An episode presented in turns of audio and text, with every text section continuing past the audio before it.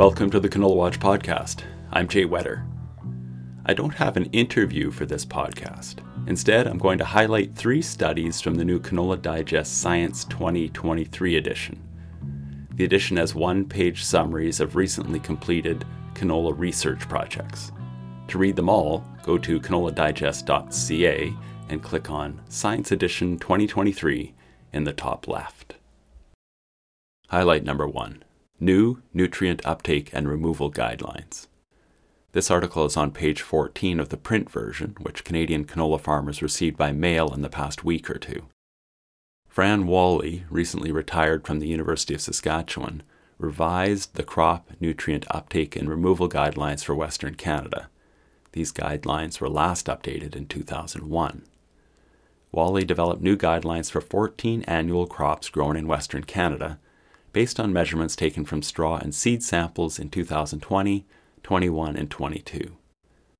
The guidelines cover macronutrients nitrogen, phosphorus, potassium, and sulfur, and micronutrients copper, zinc, and boron.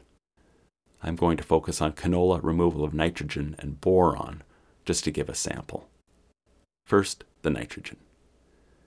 Based on Walley's surveys, canola removed an average of 1.68 pounds of nitrogen per bushel. One 50 pound bushel of canola contains 1.68 pounds of nitrogen on average.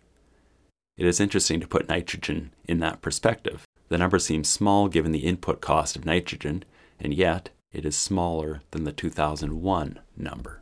Walley says it is important to note the range, which is plus or minus 0.32 pounds. Canola removes 1.36 to 2.0 pounds of nitrogen per bushel of yield.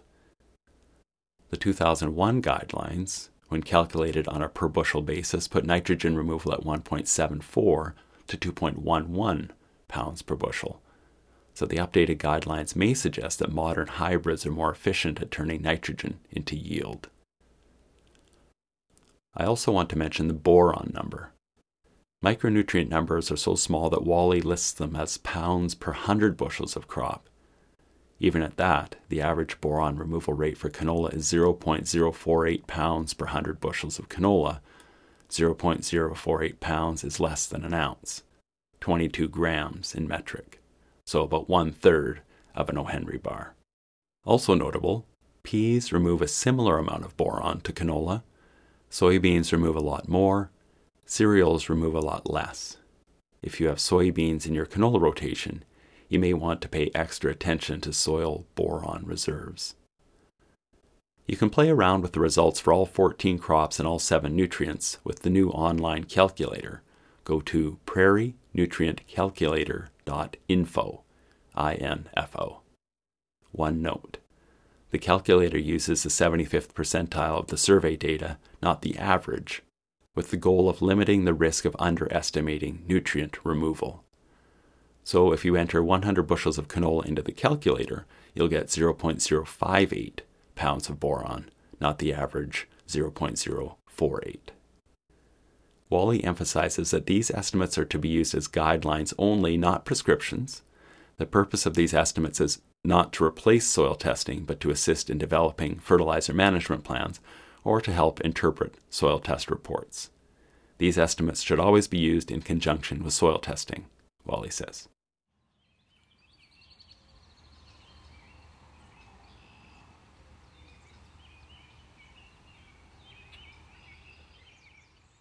Next, I'm going to page 35 of the magazine. The article title is Gene Editing Turns Off Susceptible or S Genes to Improve Clubroot Resistance. This article summarizes the research project establishing a transgene free CRISPR Cas9 based genome editing platform to improve canola resistance against canola disease.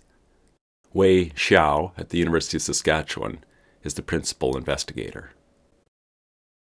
The focus with a lot of genetic efforts to manage disease is to scour the world for new resistance genes, then go through the process of back crossing them into commercial quality canola lines. Wei Xiao is taking an opposite approach.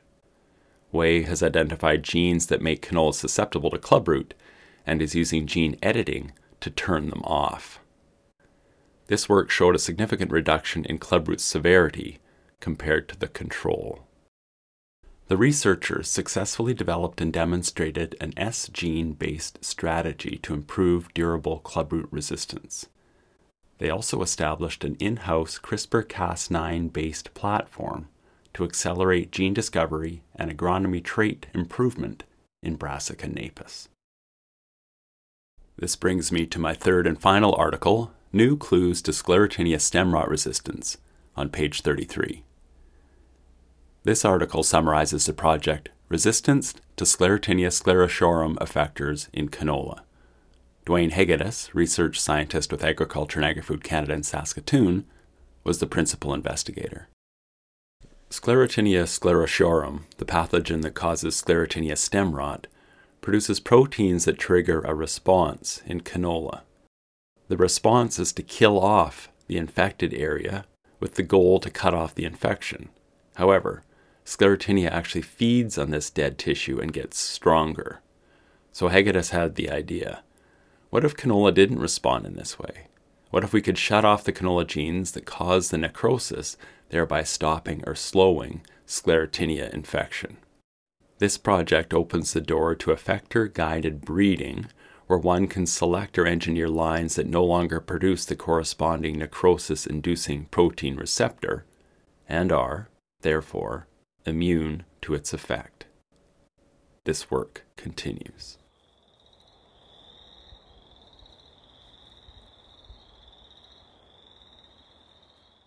Here are a few other notable discoveries featured in Canola Digest Science 2023.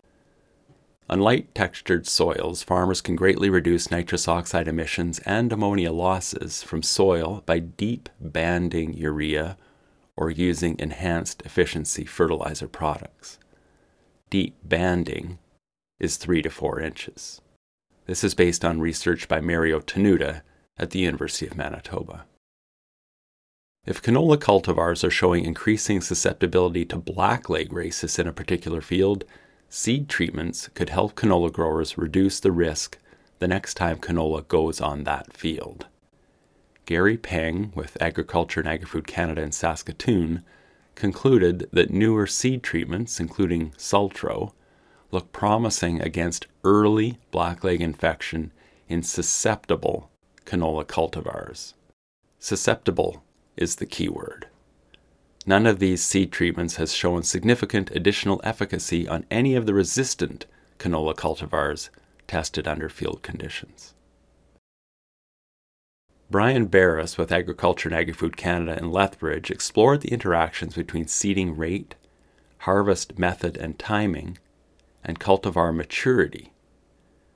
Results showed that the combination of late maturing canola hybrid, seeding rate of 120 or 180 seeds per square meter, and straight combining displayed a higher and more stable yield relative to other treatment combinations. This study is the subject of episode 93 of the Canola Watch podcast, an interview with Brian Beres himself.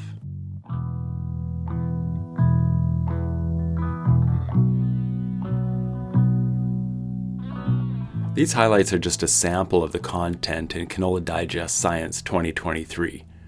Read the whole thing at canoladigest.ca. Please let me know what you think of this podcast format. I could do one of these after each issue of Canola Digest, providing you a 10 minute summary of my highlights.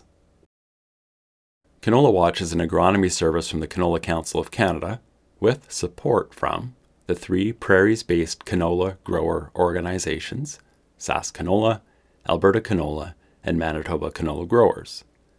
At the core of Canola Watch is a timely agronomy email with regular updates throughout the growing season on pests, weather, fertilizer management, and other topics. If you are not already subscribed, please sign up at canolawatch.org. This has been a Canola Watch podcast. I'm Jay Whetter. Thanks for listening.